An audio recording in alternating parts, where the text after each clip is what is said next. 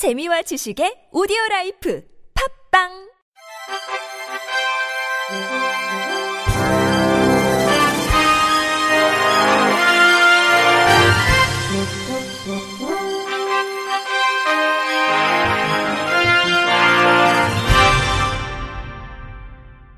청취자 여러분 안녕하십니까? 8월 3일 금요일 KBIC에서 전해드리는 생활 뉴스입니다. 수원, 남양주 등 경기 지역에서 강남역 잠실을 잇는 광역 급행버스 노선이 확대됩니다. 국토교통부는 1일 열린 광역 급행버스 사업자 선정평가위원회에서 M버스 3개 노선의 사업자를 선정했다고 밝혔습니다. 수원 호매실 강남역 노선은 용남 고속버스 라인, 수원터미널 잠실역은 대원 고속, 남양주 화도 잠실역 노선은 대원 운수가 각각 사업자로 선정됐습니다. 이번에 선정된 3개 노선은 차량 구입과 차고지 확보 등 운송 준비 절차를 거쳐 연내 운행을 개시할 예정입니다. 택지 개발로 인구가 계속 늘고 있는 수원 후매실의 경우 지금은 1회 환승을 거쳐 강남역까지 114분이 걸렸지만 이번 엠버스 노선 신설로 소요 시간이 70분으로 단축될 전망입니다. 수원터미널에서 잠실역 구간도 기존 90, 150분에서 70분으로 남양주 화도 잠실역 구간 역시 기존 70분에서 60분으로 각각 짧아지게 됩니다. 국토부 관계자는 해당 지역 주민들의 수도권 출퇴근 시간이 단축되고 입성 및 환승에 따른 교통 불편도 해소될 것이라고 설명했습니다. 국토교통부가 저상버스 표준 모델에 관한 기준 개정안을 3일부터 20일간 입법 예고한다고 2일 밝혔습니다. 이번 개정안은 국토부가 교통약자 이동편의 증진 계획에 따라 농어촌과 마을 지역을 중심으로 추진 중인 중형 저상버스 표준 모델 개발 사업을 지원하기 위해 준비됐습니다. 개정안에 따르면 중형 크기의 저상버스 도입을 위해 국고 보조금 지급 대상인 일반 저상버스 표준 모델에 중형 저상버스를 추가합니다. 기존 저상버스 표준 모델 규격과 중형 저상버스 규격 간의 간격을 해소하기 위해 일반 저상버스 전체 길이도 9,000mm 이상으로 개정합니다. 저상버스의 안전 확보를 위해 휠체어 탑승 공간 설치 기준과 휠체어 고정 장치 설치 기준, 휠체어 후방 지지대 설치 기준 등을 신설했습니다. 국토부 관계자는 이번 고시 개정을 통해 지역별 여건에 맞는 저상버스가 도입돼 교통약자의 이동권이 확대되고 저상버스를 이용하는 휠체어 사용자의 안전도 강화될 것이라고 말했습니다. 개정안은 저상버스 제작업체, 연구진 등의 의견에 따라 보급 상용화를 위한 시설 투자 기간 등을 감안해 2020년부터 적용됩니다. 계속되는 폭염 때문에 온열 질환자도 늘고 있지만 더 위험한 분들이 바로 고혈압 환자들입니다. 평소 고혈압 약을 드시는 분들이 600만 명이나 된다고 하는데 이분들은 기온이 1도 오를 때마다 콩팥이 망가질 확률이 55%나 더 커진다고 합니다. 폭염 속 고혈압 환자들의 건강관리 요령을 KBS 박광식 의학 전문 기자가 전해드립니다. 64살 김부열 씨는 고혈압 약을 복용하고 있습니다. 요즘 폭염 속에 주차 안내 업무를 하다 보면 땀으로 목욕하기 일쑤입니다. 그때마다 어지럼증도 따라옵니다. 인터뷰 김부열 고혈압 환자. 햇볕이 너무 뜨겁고 이 땅에서 지혈이 나오 올라오기 때문에 땀하고 해서 아주 너무 아주 피곤하고 좀 너무 할 때 막 어지럽고 그렇습니다. 혈압약 복용자가 폭염에서 땀을 많이 흘리면 어지럽거나 소변량이 주는 등 콩팥 손상 위험이 일반인보다 높습니다.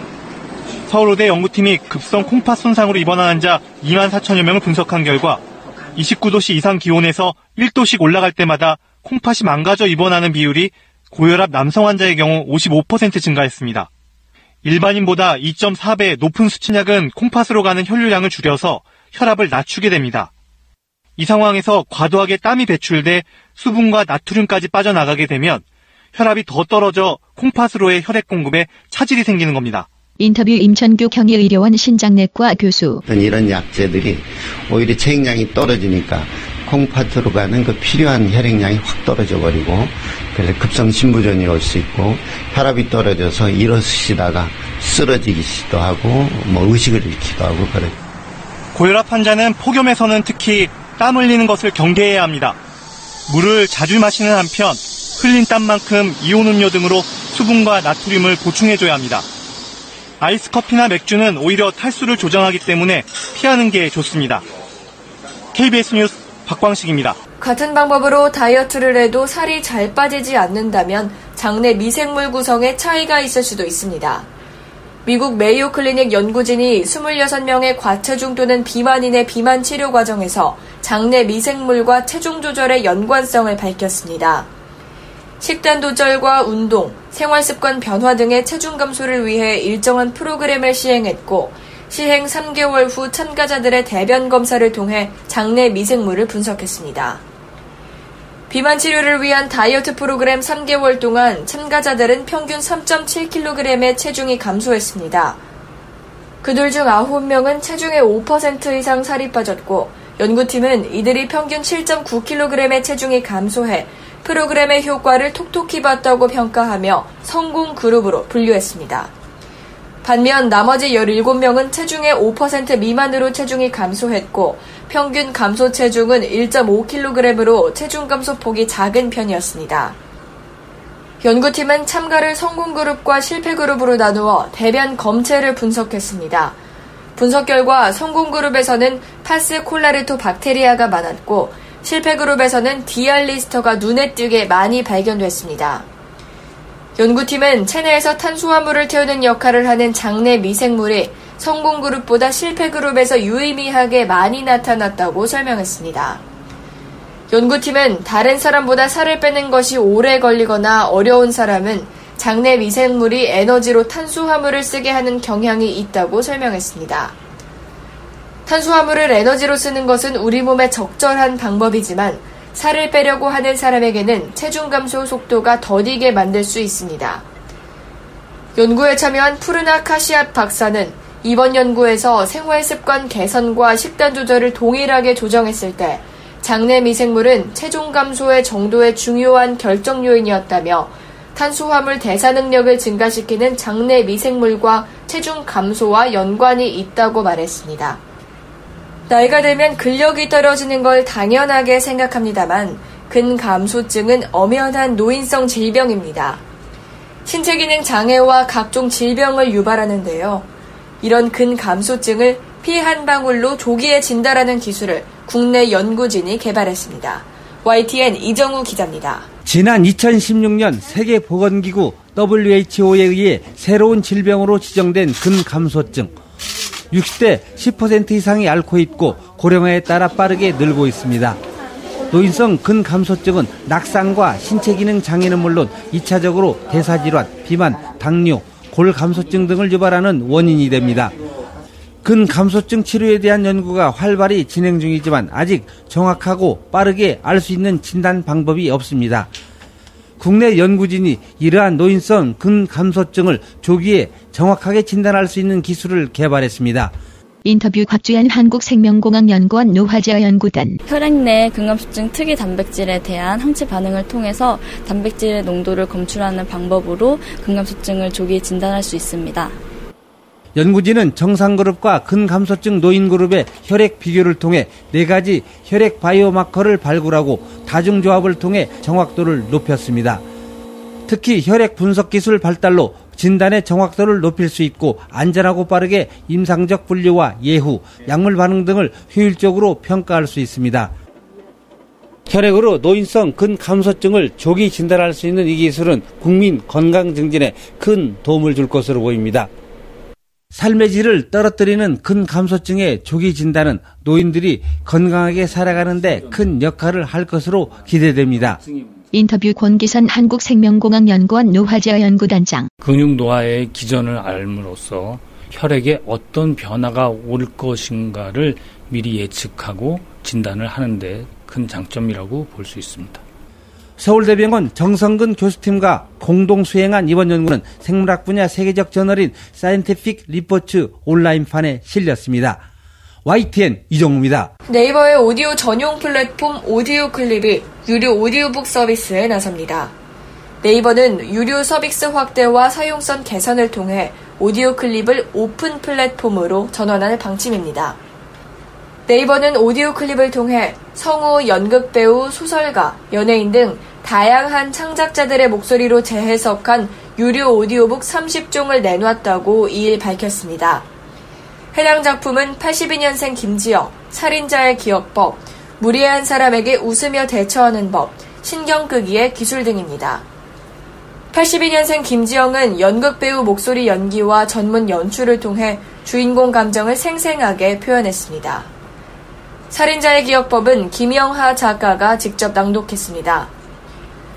유료 오디오북은 오디오 클립의 오디오북 카테고리에서 이용할 수 있으며 구매와 90일 대여 중 선택하는 방식입니다.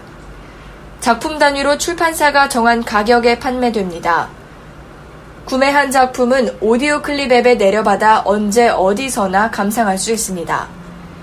네이버는 아이돌 그룹이 낭독한 오디오북을 실시간 스타 개인 방송 브이라이브를 통해 영상으로도 출시할 예정입니다. 10대에서 20대 이용자들에게 스타 콘텐츠를 앞세워 오디오북에 관한 관심을 이끌어내고 책을 매개로 스타와 팬이 소통하는 새로운 방식의 디지털 콘텐츠 실험에 나설 계획입니다. 첫 작품은 갓세븐의 진영이 낭독한 어린 왕자로 9개 챕터를 낭독한 9개 영상과 인터뷰, 비하인드 영상 등 총 11개 영상을 400코인에 판매합니다. 어린 왕자를 시작으로 EXID 하니의 내 이름은 삐삐롱 스타킹, 배우 정해인의 오헨리 단편선도 브이라이브 영상과 오디오북으로 이달 중 공개합니다. 오디오 클립은 올 4분기 중 일반 창작자들도 오디오북을 자유롭게 등록 및 판매할 수 있는 오픈 플랫폼으로 정식 출시할 예정이며 무료 오디오북도 연내에 1000권 이상으로 확대할 계획입니다. 이인희 오디오 클립 리더는 오디오 클립은 다양한 출판사, 오디오 크리에이터들과 적극적으로 협력하며 차별화된 오디오북 콘텐츠를 확대해 나가겠다며 이번 오디오북 서비스 출시를 계기로 책 듣기 트렌드가 확산되고 이를 통해 국내 출판 시장에 새로운 활력을 불어넣을 수 있기를 기대한다고 말했습니다. 끝으로 날씨입니다. 주말인 4일과 5일은 북태평양 고기압의 영향으로 전국이 대체로 맑겠고 내륙에는 낮 동안 가끔 구름이 많겠습니다. 전국 대부분 지역에서 낮 최고 기온이 35도 이상 오르면서 무더위가 계속 이어지겠고 경북 내륙을 중심으로는 기온이 38도 이상 크게 올라 매우 무더운 날씨가 이어지겠습니다. 낮 동안의 오른 기온이 밤 사이에도 내려가지 못해 열대야가 나타나는 곳이 많겠습니다. 토요일 낮 최고 기온은 34에서 39도, 일요일은 33도에서 39도까지 이어지겠습니다.